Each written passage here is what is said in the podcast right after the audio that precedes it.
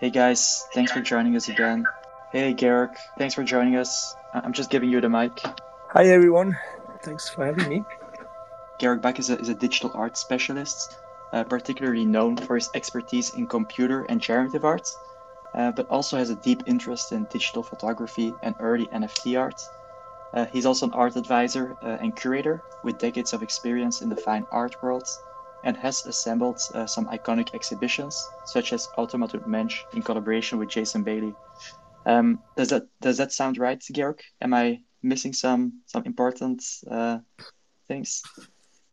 Yeah, I, I think uh, that's pretty much right. I mean, I I started. I, I mean, I used to have a gallery as well, and um, I was specialized on uh, generative photography. Actually, I also did a, a, a large exhibition with uh, Jacquard tapestries that were created by digital artists. That was like 10 years ago or something. And yeah, I, I mean, I've been curating a few exhibitions with NFTs and digital art. I, I didn't know that you had your own gallery, uh, Georg. Like, when was this? Um, oh, that's a good question. Uh, we closed, wait a minute, I think we closed 2017, from 2010 to 2017, I believe. Okay. It was called uh, Schäublein und Bock. Interesting. And and how did you get into like let's say you have been like at the intersection of art and technology for many many years now. Like how did you get fascinated by this this intersection? Well, I actually uh, I got fascinated in 1990s. Um, you know, we had an institution in Basel which uh, was showing um, internet art. Um, and they had really amazing shows. Uh, it was just uh, kind of like a little space, but uh, they really showed all the major artists at that time. And I was always going to Basel and see the shows. And um, yeah, and, and I was also interested in, in, in the early days of digital art. Um, but that was kind of like an interest, but it was professionally not really uh, what I was, you know, involved with. Um, at that time, there was uh, probably a very, very small group of people who were interested in that field. So um, it, I was surprised that the art scene was never picking up on that um, you, you, you never saw any. Well, there were a few exhibitions, I believe, but um, it it was very very niche, and uh, certainly you didn't see anything in the art market. So I, I kind of, but but that's that's where I started.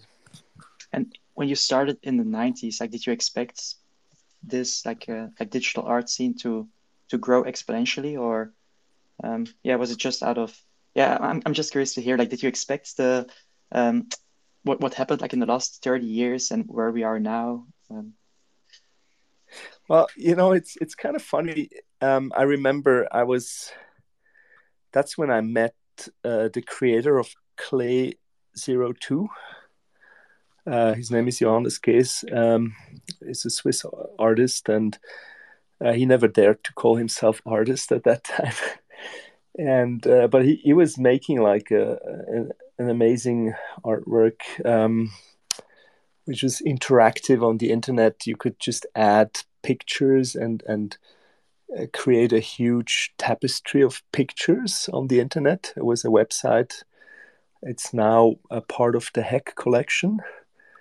And um, yeah, I, I was having discussions with him, and I, I always said, well, this is, is, the most important art movement of our time, and and uh, yeah, he was kind of laughing at me, I think, and and I, I also thought he was a great artist, but he was not, yeah, declaring himself as an artist, and um, but it never took off, uh, and it was I was really surprised at that time, but. Um, but then then we had this exhibition at um, Kate Vass Gallery uh, called Perfect and Priceless, and and I remember he showed up at the the exhibition, and I told him, "Now it's going to take off.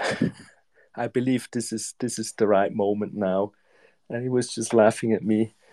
and um, yeah, well, I mean, obviously there was not yet a market in 2018 for NFTs. I mean, the NFTs cost like 20, 30 bucks or something.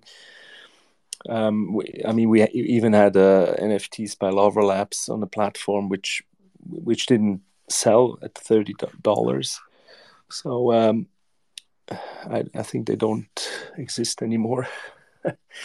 but um, I, I mean, yeah, but I, I felt, you know, later when the NFTs came, I felt now we have the right technology and, and this could take off. So, um, yeah, but a lot, a lot of, lot of the artists from the '90s, I think they really, uh, some of them also gave up and and and they didn't.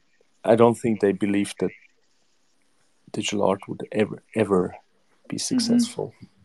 It's interesting that you mentioned perfect and priceless, uh, Georg, because I actually interviewed like Kate Vass like just a, a few weeks ago, and, and we published the article like this week, and she also mentions this uh, exhibition. Um, yeah, it was it's very very interesting like how ahead of its time it already was like with with pieces by by Rhea Myers, uh, CryptoPunks, um, and some other yeah very um, important works.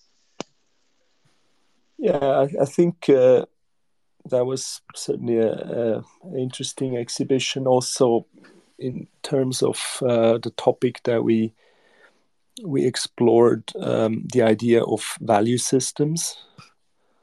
So we also had um, Kevin Abosch in the show. I think Kevin is probably one of the major artists who who was who is always creating value systems and um, yeah that that that in particular I thought was was very interesting in the early days of crypto art. You know, all these coins and and the idea of creating value, and we had Sarah Friend's, uh, um, the piece. Uh, I don't remember the piece. What it's called this. Where you could just mine uh, a currency, and, and, it was just very inflationary. And um, yeah, obviously Rhea Myers. Um, he created um, all kinds of interesting conceptual artworks that time. Thanks for that introduction, Georg, and uh, thanks for joining us. Obviously, it's a an honor to have you on the space, uh, especially for the 1950s. And thanks to the funny guys for the introduction, and obviously Peter uh, Monk Antony for being here, the the writer behind the timeline.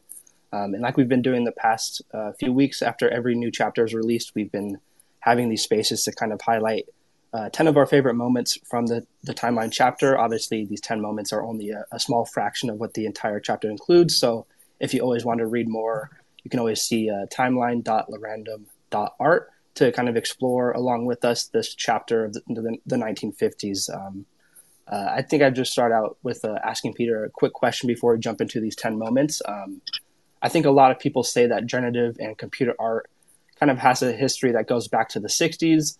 Um, Peter, why was it kind of important to also highlight the 1950s? Yeah, it's a good question, and uh, a lot of people do. Uh, a lot of people do say that uh, you know the kind of the history of this movement goes back to the 60s and and uh, even you know the very uh, venerated Leslie Jones who curated the the LACMA exhibition earlier this year uh, Coded.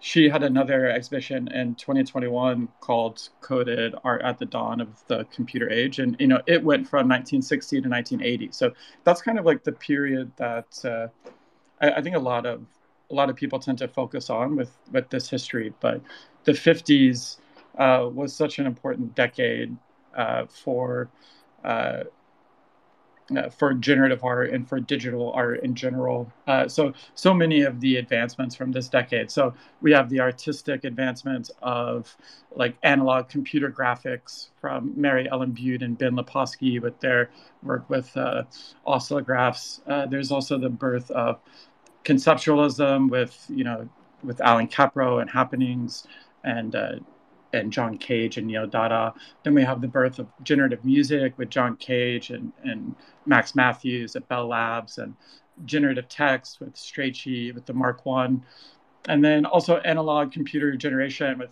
uh, John Whitney Sr.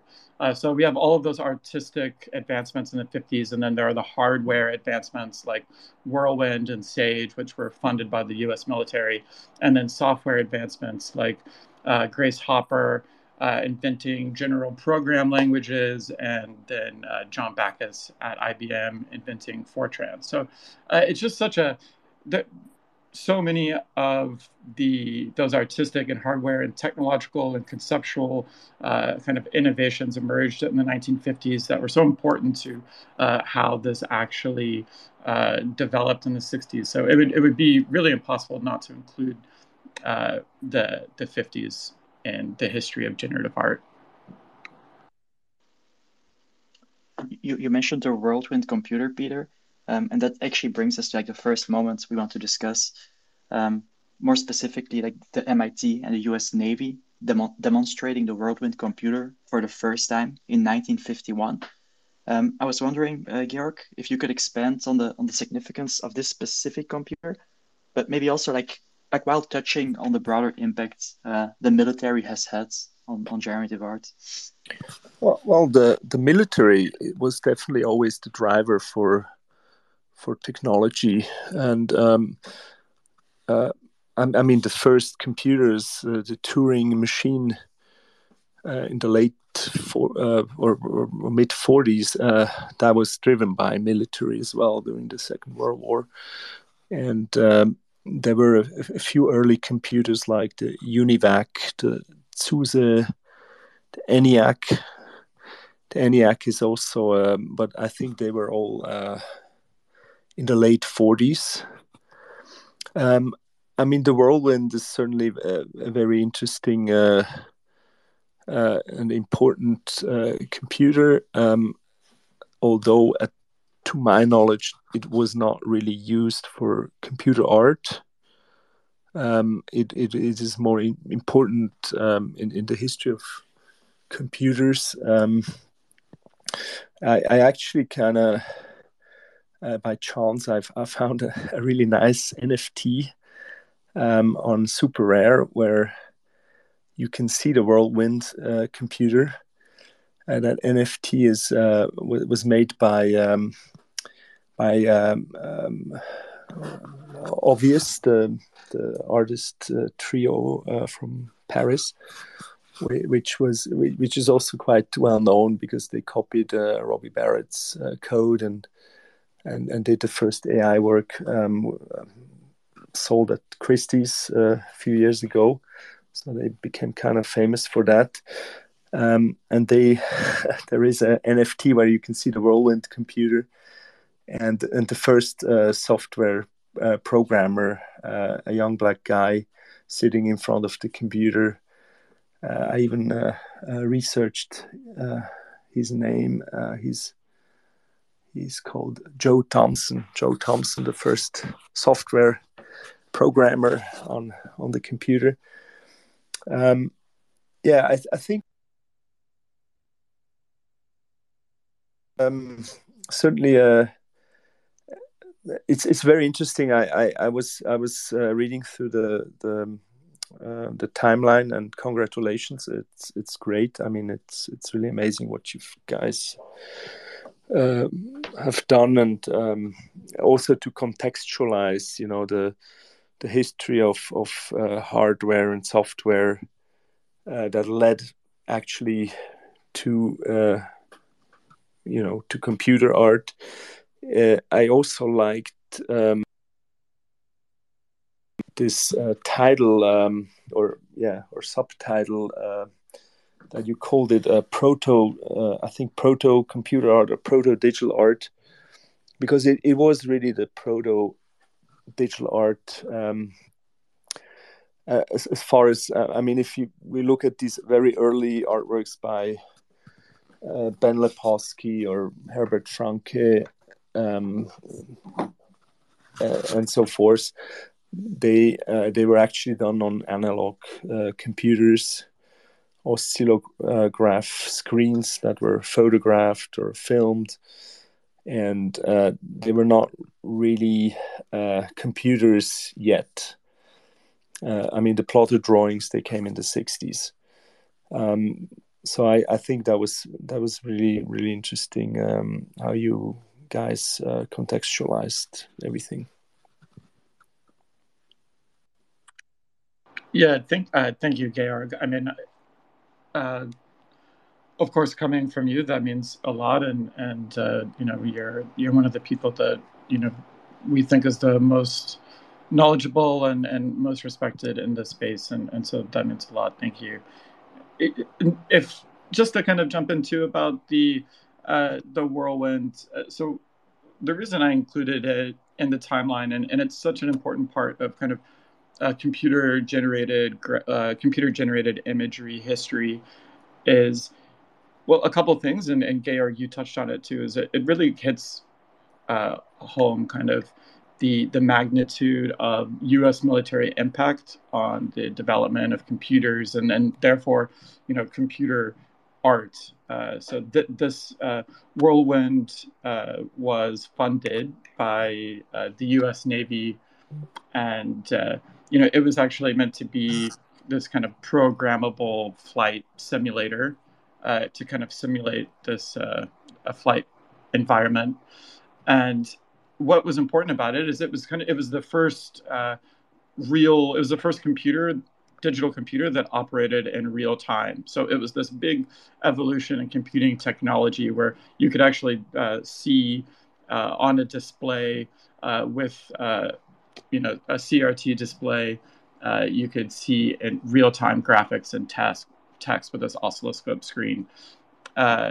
And it was it was just a really interesting project because you know it was developed at MIT and it was funded by uh, by the U.S. military, by the uh, by the Navy, and it was it was actually so expensive that even the the Office of the Naval Research budget like was completely used on this project, and it was basically forced to shut down, and uh, because even the U.S. military found it like so expensive to like kind of develop these computers back in the day, and uh, eventually MIT kind of convinced uh, the another branch of the U.S. military to buy uh, like so, like dozens of these whirlwind computers for another kind of military project called SAGE, which was semi-automatic ground environment. This was this uh, air defense system.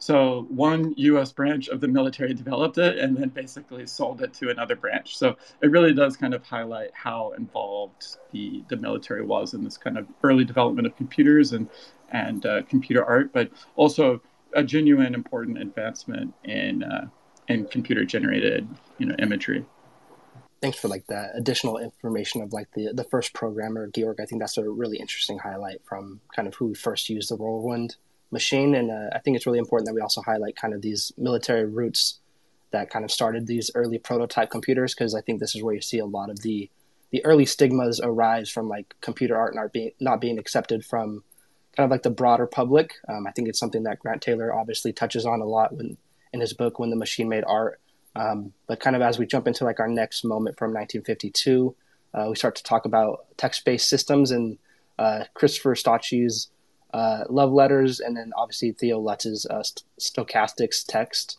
Um, maybe Peter, you can expand maybe on like how these early form of text-based systems and kind of generative texts help lead to the likes of Noll, Nake, and Nees, and how they kind of influence them to create more computer art.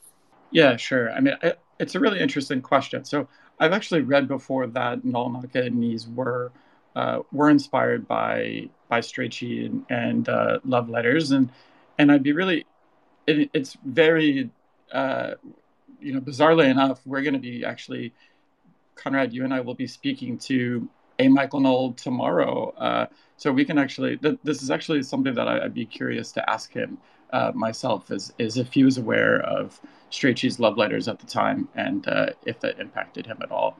But uh, in, in, terms of what what I could say for myself, like this is uh, arguably this is, and I'd love to get Georg's take as well and in his opinion. But you could make the case that this is, you know, the first digital art because uh, so Christopher Strachey's love letters, uh, you know, they were these uh, randomly generated uh, you know sentences that express love by a computer where like you know it would be adverb and it would be like adorable or beautiful and it would choose a random one and, and create a sentence. And uh, these were created on the mark one which was developed at, at harvard in the in the 50s and, and you know, that was a digital computer.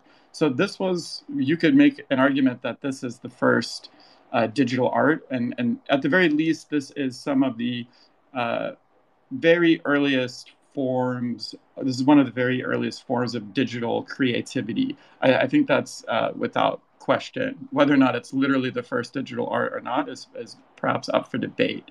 But it's uh, one of the very earliest creative programs and creative algorithms. And I think you can make a pretty strong case that this is kind of the birth of digital art. And it obviously is a, is a hugely impactful moment for generative text and generative poetry uh, as well as you know this was the the kind of the earliest obviously the earliest digital computer um, you know art as well so i think it's just important to kind of the takeaways from this i just think it's important to note that this is possibly the first generative art and also that i think it's important to just keep in mind that text-based art came before uh, you know visual computer graphics and, and also before music so i think it's just a really interesting uh, moment here. Uh, Georg, do you agree that this is the first digital art? Um, I, I don't know. It, it really depends um, what you would consider as art. I mean, you know, actually, in your timeline, there's there's also moments uh, before that, uh, centuries before, which uh, were kind of digital art forms. Um, uh, you know, talking about uh, Mozart's uh, dice composition, or you know, in the ninth to twelfth century, there was a a, a very interesting uh, Arabic Islamic uh, uh, movement uh, called the Golden Age, where they created these machines, were which were also you know like hydraulic machines that were playing um, uh, generative music. So, um, question is what, what, what you would call as art, or, or you know what is digital. Um, but I mean, certainly, what I would agree with is that this is most probably the first um, generative uh, poetry. Um, uh, I mean, the artwork was quite simple. Um, I mean, there, there was basically a syntax a sentence and there were some words that were exchanged um, so that they were chosen randomly from a, certain selection like um, verbs or or or uh, yeah. Uh, yeah. So um, I think um, it's it's very interesting uh, I mean uh, probably a, a, more sophisticated artwork um, which is also very famous, but that, that's probably going to be the topic of the next uh, discussion when you we come to the 1960s. Uh, that was uh, Eliza, which was the first chatbot, and um, that was um, um, um created by Joseph uh, Weizenbaum, who uh, um, it, it, it was you could basically uh, chat with the computer, so it was almost like a a, Turing simulation. And uh, funnily, again, uh, there is uh, NFT. Um, I think it was in Hic Nunc, um, where they uh, you could buy this uh, Eliza as an NFT. It was an edition of I don't know ten or twenty, um, and uh, so you could have your own NFT that was chatting to you uh, every day. and um, I, I, think uh, you know, I mean, if you look at the whole history of of um, you know um, generative uh, poetry, uh, this is super interesting. How many things have happened over the past decades? Um, there's a, a, a, lot of great works. Um, there's also a, a, German. There was a German poet um, uh, a very famous one, Hans Magnus Enzensberger, who had his uh, Poesieautomat, um, the poetry automata. I've actually had the chance to see it once. I think it was created in 2000. That was creating um, poetry that was more sophisticated, obviously. Um, or Robot Lab.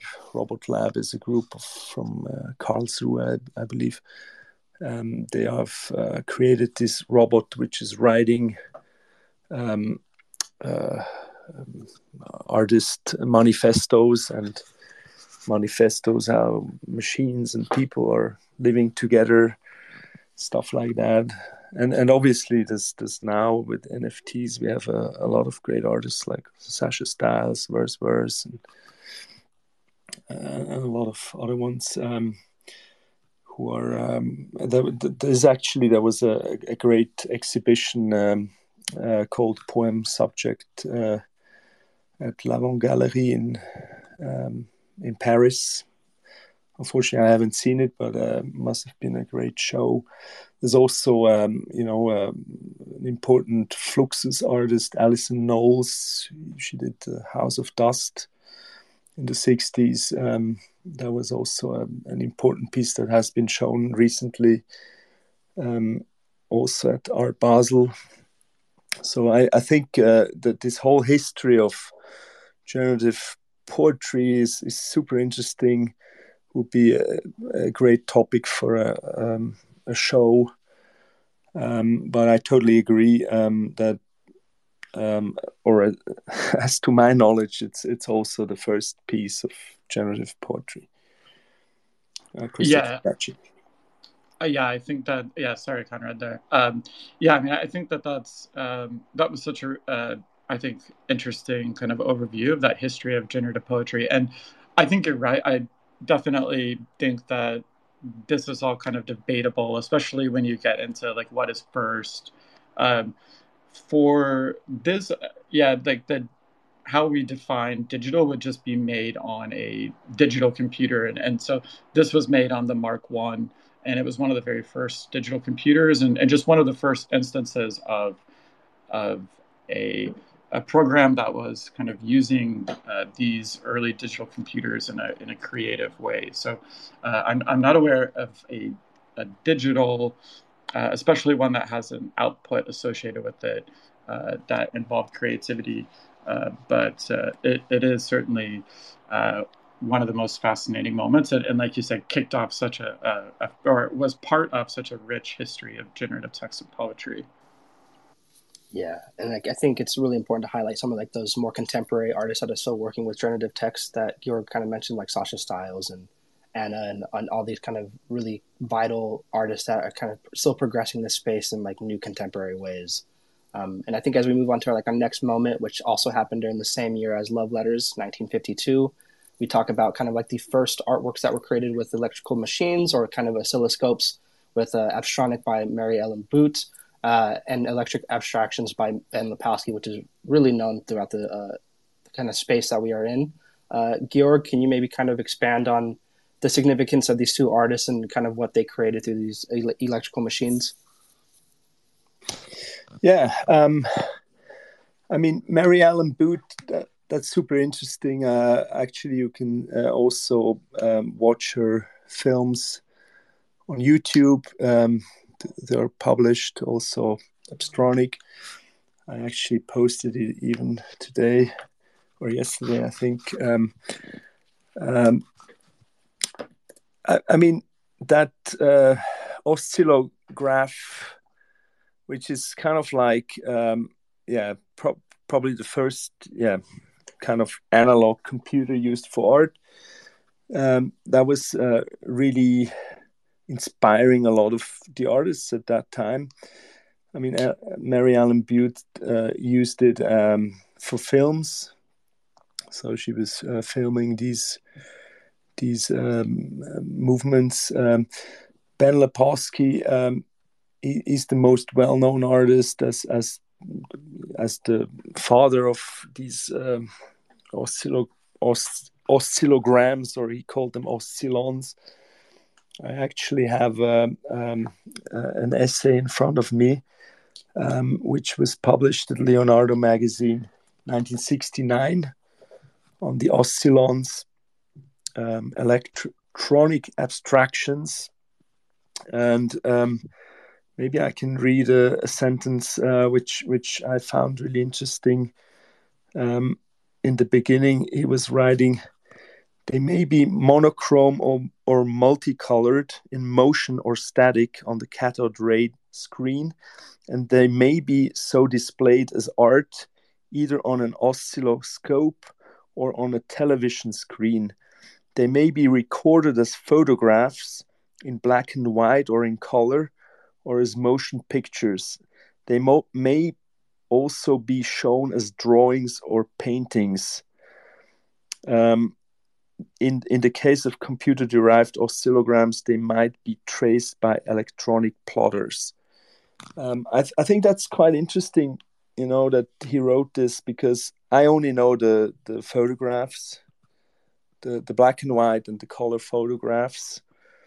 Um, and and they're really beautiful. This this uh, unfortunately I, I, haven't seen many of them on the market. I would love to achieve uh, get one, um, but uh, but he must have produced quite a few at, at his time, and and he also did a, a big exhibition uh, that that uh, started at Sanford Museum in Cherokee in 1953 and uh, traveled through many places. Uh, it was shown in like 150 places over more than 10 years. But but then actually he he kind of stopped. Uh, I mean, there's not much else that you can see by Ben Laposky, um, as opposed to another artist, uh, which is also very well known, uh, Herbert Franke, who who actually moved on with his art and and always uh, created new art with new technology.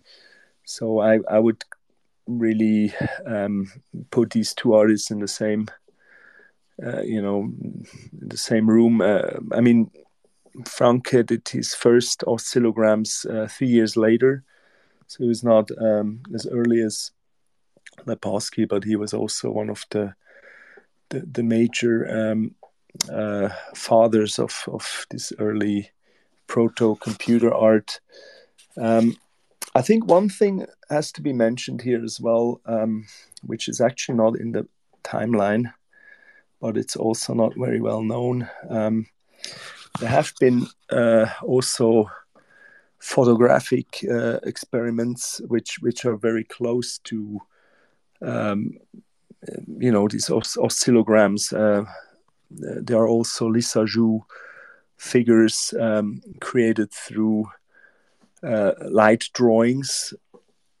Um, there are uh, two pioneers, uh, uh, Peter Keetman, for example, who who started to do light drawings um, uh, in in the 19, late 1940s, and also a Swiss artist called René Gröbli, um, who who created light drawings, but most famously and and most sophisticated uh, light drawings were created by Heinrich Heidersberger, who who made the rhythmograms. So he constructed a, a whole machine, which is quite spectacular. It's it's huge, and uh, he could draw with this machine and create very similar artworks as as these. Um, as these uh, early oscillograms in the 1950s.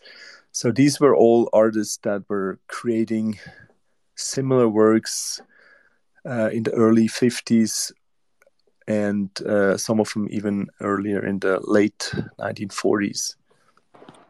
Yeah, I think that there are um, so many of those uh, artists from that time kind of doing something similar. Uh, like another one is like Norman McLaren and and and I, I think they kind of use like Mary Ellen Bute and, and like Laposky, they kind of use their the oscilloscope for like two uh, two different kind of extents. Like some used it a bit more, some focused on it more, some focused on it less. Um, I, is such an interesting person. I mean, yeah, he he is credited with sort of creating these first graphic images by uh, on a electronic machine with these analog computers. Uh, but it's just it's interesting because Mary Ellen Bute was creating such similar work, uh, you know, at, at, a similar time, and and like everybody Georg mentioned and Norman McLaren. So it is interesting how kind of Laposky ends up getting the credit, uh, especially compared to sort of Bute. Um, I think he began uh, his experiments in 50, which was before Bute, but I believe they both published their first works in the same year, which was 1952, which is the year that we're we're highlighting here, which is uh, electri- electronic abstractions by Ben Laposky and, and Abstronic by uh, Mary Ellen Bute. And uh, I just wanted to uh, highlight just kind of uh, perhaps a, a, forgotten woman pioneer and, and the contributions of somebody who is really important to kind of abstract animation and, and also some of the very earliest art made on made with electronic uh, machines and analog computers. Before we jump to the next moment, I also want to mention that we uh, that actually replied with the YouTube link to Abstronic by by Mary Ellen Bute. Um, and yeah, I really recommend watching it. It's from 1952, but aesthetically, it's yeah super impressive. It's uh, yeah, still very very interesting. Um, and the next moment we want to discuss is the the birth of Neodada in 1952. Um, and yeah, maybe I can give this question to you, Peter. Uh, what does Neo, Neodada stand for? Um, and can you draw a parallel parallel to contemporary generative arts? Yeah, so Neodada, it, what's the important part uh, and how it relates to generative art is its kind of introduction of conceptualism to the art scene and, and also just using chance and, and randomness in art. You know, it was it was such an important movement in, in both of those things, and and it was uh, you know happenings and, and the birth of neo Dada in the in the 50s. You know, they were important progenitors to you know new tendencies and and to uh, other conceptual movements like Fluxus in, in the coming decades. So they they also played this really important role in dematerializing art.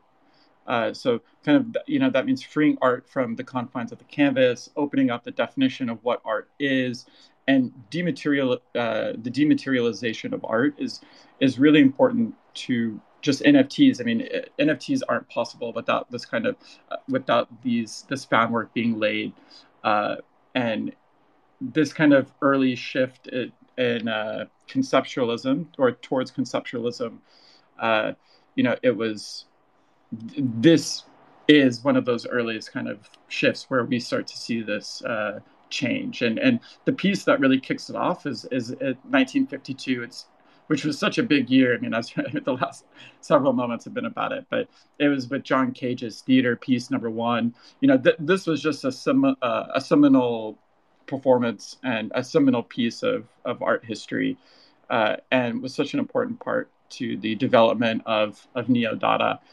Uh, but this piece wasn't just Cage. Cage composed the music, uh, but there it was this piece that had poetry and dance and music and it was all it all happened simultaneously and it was all unscripted so it was this piece of performance art that incorporated randomness and, and generativity and uh, it was uh, a really important part to again uh, step in the de- dematerialization of art, which has led to NFTs and just has been so important to digital art in general, and then this kind of rise of concept and, and chance in art. So that's kind of what I wanted to highlight with this moment.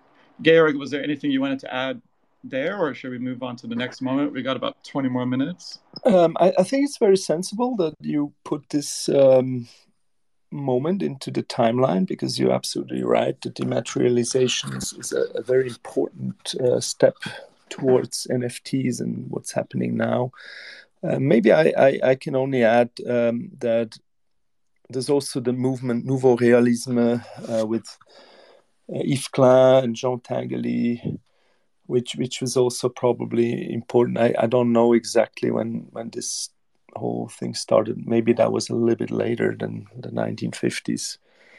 Um, but yeah, we can move on.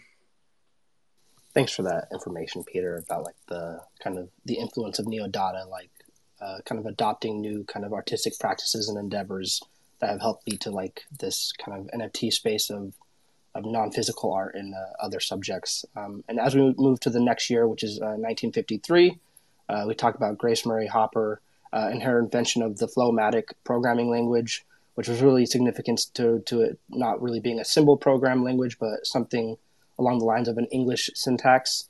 Um, and Peter, maybe do you want to expand on like why this program was so influential and, and what it helped lead to uh, in terms of other computer programming developments? Yeah, sure. So th- this was the first general programming language. So it, it was a language that could be uh, that was portable, so it could be used on different devices. It wasn't only it, didn't only have to be used for a single device.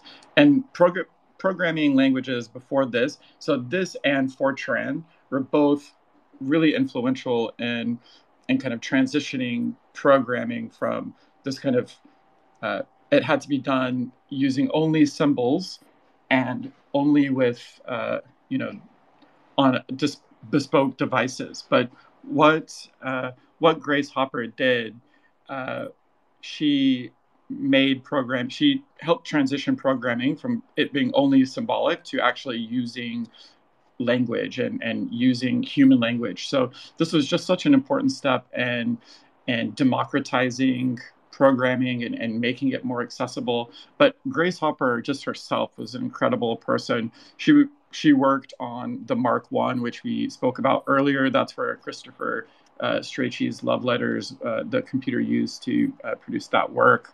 Uh, it was one of the very first digital computers uh, you know, she was also heavily involved with the U.S. military, so there's this other connection to to uh, the the military and, and early computer art and, and the development of computer technology in the 1950s and and general computer languages.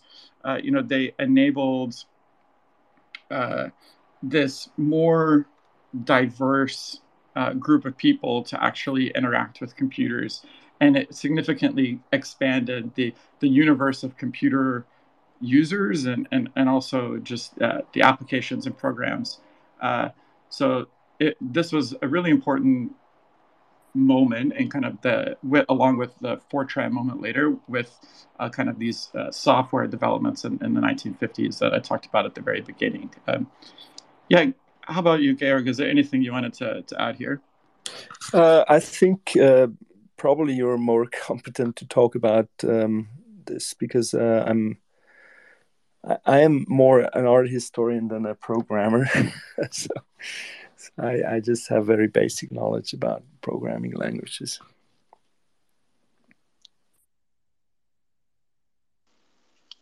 Okay, so that brings us to the next moments. Um, and maybe some of you were actually in, in Bright Moments Tokyo uh, Peter and I like we pre- presented like the the top ten like most important, most significant moments in generative art history. Uh, according according to Peter, of course, like this is not a, a definitive top ten, uh, but one of them was uh, Victor Vasarely's uh, Yellow Yellow Manifesto, uh, which lays the generative arts uh, conceptual foundation in 1954.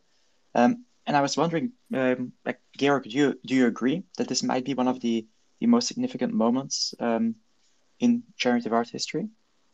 Can you explain why it's it's significant, uh, why it's relevant? Well, uh, the relevance is uh, definitely there. I mean, uh, he was very relevant for op art and kinetic art, and um, in the early days of, of the New Tendencies movement, um, this was the major topic. Um, I, I, don't remember. I think maybe 1963 or something. They had a, a very strong uh, selection of uh, kinetic art and uh, also with you know the zero group etc and and and then they had this, this big show in the MoMA. Um, it was um, it was called expensive uh, responsive eye.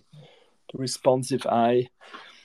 Um, I think uh, as far as the theory for generative art is concerned, I would say probably other theorists were more relevant. Um, I would definitely mention uh, Max Bense, his Aesthetica series. Uh, that's also from the 1950s. He was a, a, very influential theorist and philosopher from Stuttgart. He was the teacher of Georg Nees and Frieder Nake, and uh, as, as, you probably know, Georg Nees had the first ever. Well, I'm not sure whether that's really still the case, but I mean, in many books they say that he had the first exhibition of computer art in 1965 in Stuttgart.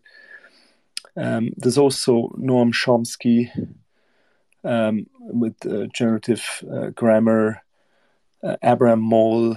Um, uh, I mean, these these are all very important um, uh, theorists of that time, and uh, they were probably closer to the idea of generative aesthetics, or they were the ones that defined what generative aesthetics is. I would say Abraham Moles, Max Bense, and Noam Chomsky.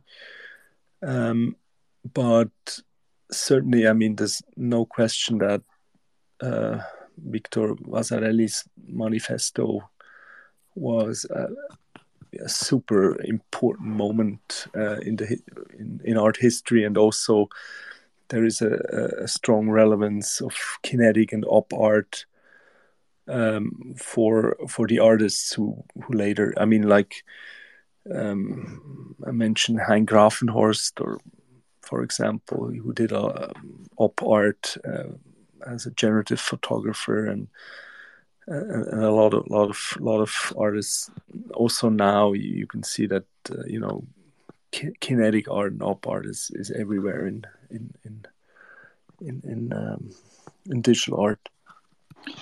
Yeah, no, I, Georg, I completely uh, agree with you that uh, you know those cybernetic theorists uh, are just as influential. So, uh, or probably more influential. So we t- we spoke about a lot about Moles and Bense actually uh, last chapter because in the 40s with Moles, I mean, he was what uh, you know one of the big inspirations for Bense. And so we did touch on that last chapter, and then we'll again touch on it next week or sorry next chapter with the 60s as well. So uh, it is uh, th- those are very important uh, kind of conceptual foundations for generative art as well, and, and we touched on them and, and we are going to touch on them in the next space. But yeah, I completely agree. Uh, just to kind of give a small defense of uh, why I, I, think Victor Vasarely and the Yellow Manifesto is so important. So I kind of see uh, this as being the sort of the natural, like Georg said, it, what this movement is really known for is kicking off kinetic art and op art. And also, if you've been kind of listening to these spaces, we've been talking a lot uh, last week too about kinetic art and kind of the importance of electronic and digital art, the importance of capturing movement in in art and and actually capturing something dynamic. And uh, Victor Vasarely uh, played such an important part of that with uh, his Yellow Manifesto and and uh, kicking off kinetic art, which kinetic art also was you know one of the early progenitors of cybernetic art, which which is uh, you know very influenced by you know Moles and, and Bense. And so also uh, Frank Popper is, you know, one of the uh, best art historians about, you know, electronic and digital art.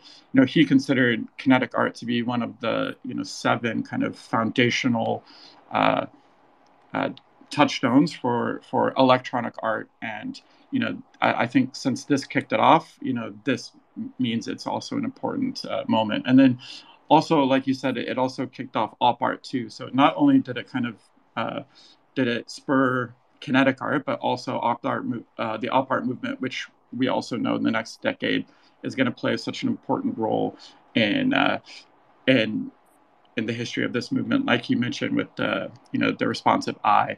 And then finally, I think one of the less known, but one of the big reasons why I included Vasarely is because they were the predecessors of GRAV and New Tendencies and uh, you know, so Vera Molnar was in GRAV, which would start next year. Uh, so I, re- I really see uh, Victor Vasarely as kind of this thread that unites constructivism and the Bauhaus. So I, I kind of see it as constructivism, Bauhaus to Victor Vasarely, and then to GRAV, and then from GRAV, you go to uh, the cybernetic art of Nicolas Schöffer, you know, the art and technology movement of next decade, and you know, Vera Molnar and, and generative art as we know it. So that's kind of my brief, well, maybe too, not brief enough defense of Vasarely is uh, is uh, its connection to new tendencies, uh, op art, and uh, and then also uh, kinetic art.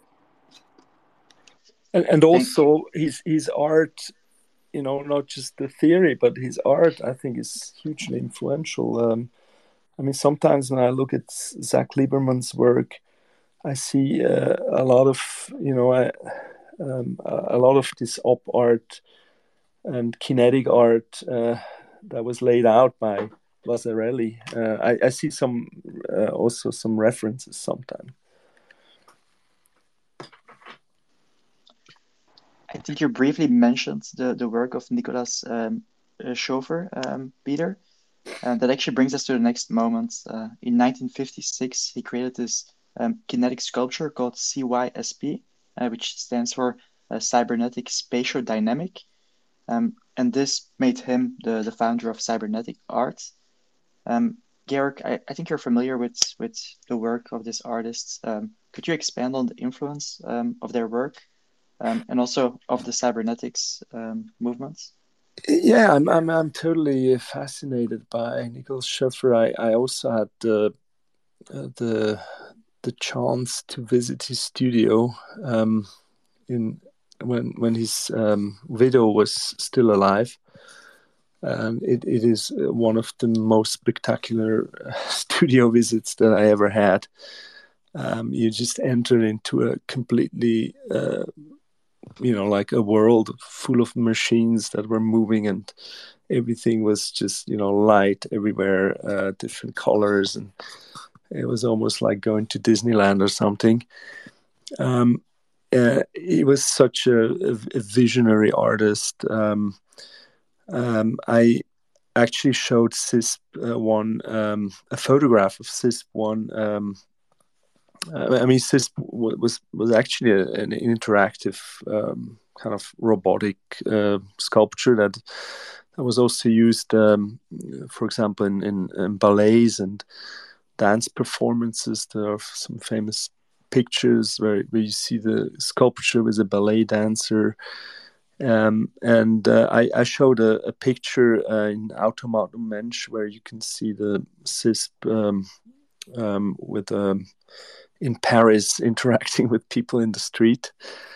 And um, uh, yeah, I, I, mean, for me also, uh, um, actually, I'm, I'm working on an exhibition uh, um, which I, I, hopefully be, be able to launch next January called uh, the Cybernetic uh, City, uh, die Kybernetische Stadt, which is um, based on a, an artwork by Nicolas Schöffer and and also a book uh, that he wrote. Um, it's called uh, yeah, Die Kybernetische Stadt.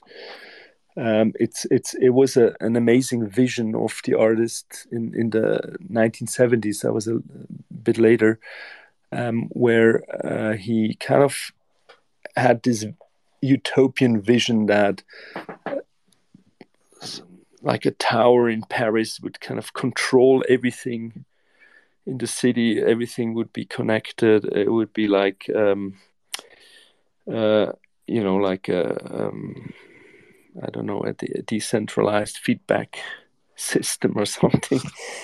Um, and and and also in the 70s uh, you know they had this cybersyn um, project in uh, chile which was a real real project. Um, where they connected like 200 companies um, and uh, with a centralized control system. And uh, unfortunately, that uh, project uh, was then um, going down um, after a short time. But um, there were these utopian visions uh, at that time. I mean, cybernetics is a, a steering system, actually. I mean, and uh, what we are experiencing now is also kind of like a cybernetic um, you know, like these DAOs and all these uh, organizations which are kind of controlled uh, in some way through cybernetics. So um, I think Schöffer was really one of the major, most important artists of that time. I think. Yeah, it, I think there's no question. Uh, and just to really, really quickly tie up uh, with uh, kinetic art, you know, I, I, do think that there's you can tie this uh, line from kinetic art to this kind of cybernetic sculpture of, of Schöffer, uh, and you know, because these cybernetic sculptures were like Georg was talking about, you know, they were kind of they were involved kind of the automation of the creative process through these feedback loops and audience interaction. And and uh, and you know I, I, I think that's what's also so important about Vasarely is you know he was all about interaction and and audience participation as well. So uh, we are just about running out of time. So how, how are we going to handle these next few questions guys I think I can maybe squeeze moment eight and nine into one kind of moment so we can quickly cover it. Um, obviously, both happening in 1957. We have John Backus releasing Fortran, which was uh, done through IBM.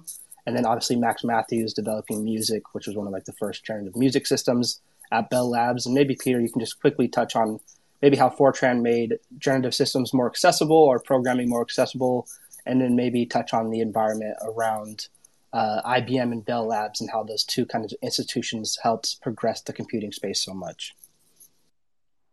Yeah, sure. So I'll I'll try to keep it brief uh, and you know allow also Georg to jump in here. But uh, in, in, terms of the importance of Fortran's release in '57, so uh, you know Backus started working at that at IBM in 1954. So you know he'd been working on it for for three years, and you know it was built around the idea that you would that you could express kind of numerical formulas uh, in programming languages, and and it was so different from you know Hopper, who was using English. This is back to using uh, more uh, mathematics and symbols, and and why Fortran was had this kind of you know lasting impact is it added this higher level of abstraction to programming languages. So like before this uh, you know you had to if you wanted to program something uh, you had to have this really deep understanding of the computer's architecture and memory organization. And you know it was really time consuming consuming and error prone. And and uh, you really had to uh, you really had to kind of create base instructions just for the machine that you were using. But Fortran kind of allowed for this portability where you could create one program and then wasn't too difficult to use it uh, uh, from one device to another.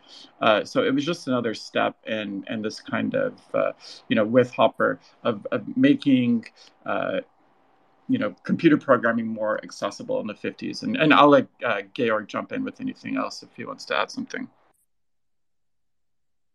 yeah, there's not much to add. I mean, I mean, I, I, I can maybe just add that really most of the artists were using that programming language, like Vera Molnar, Frieder Nake, Manfred Mohr, Aaron Marcus, Michael Noll. They all used it. So, um, yeah, keep it short. And then with with Max Mathews, uh, you know, this was a computer, or, or he developed Music One at uh, you know this was uh, developed from on the 704 uh, IBM computer, and but he did it actually at Bell Labs, and this was he was the first person to kind of capture and synthesize sound uh, from a live instrument and, and from a computer composition and you know th- this was basically the first computer music program. Uh, so again i just think it's really interesting to note how the first uh, generative music and the first generative text actually preceded uh, you know computer graphics. Uh, also important to mention i would say is, is uh, uh, as far as music is concerned um, the Illiac Suite uh, by Hiller and Isaacson. Um, that that is probably also one of the early musical pieces. Um, that's also a piece that you can probably download uh, on YouTube. Thanks for the additional context, uh, Georg. Um, I think we're now at the, the last moment um, from from this decade. Uh, this moment is actually from 1958, uh, and it's John Whitney who created the, the first computer animation for the film film Vertigo. Um, and Peter, I know that you recently tweeted about like how uh, computer animation for for films is something that's like very like um, under highlighted in generative art history. Um, I would love if you could expand briefly on this and maybe also use this moment to introduce the next chapter of our timeline, uh, the 60s, if it's possible.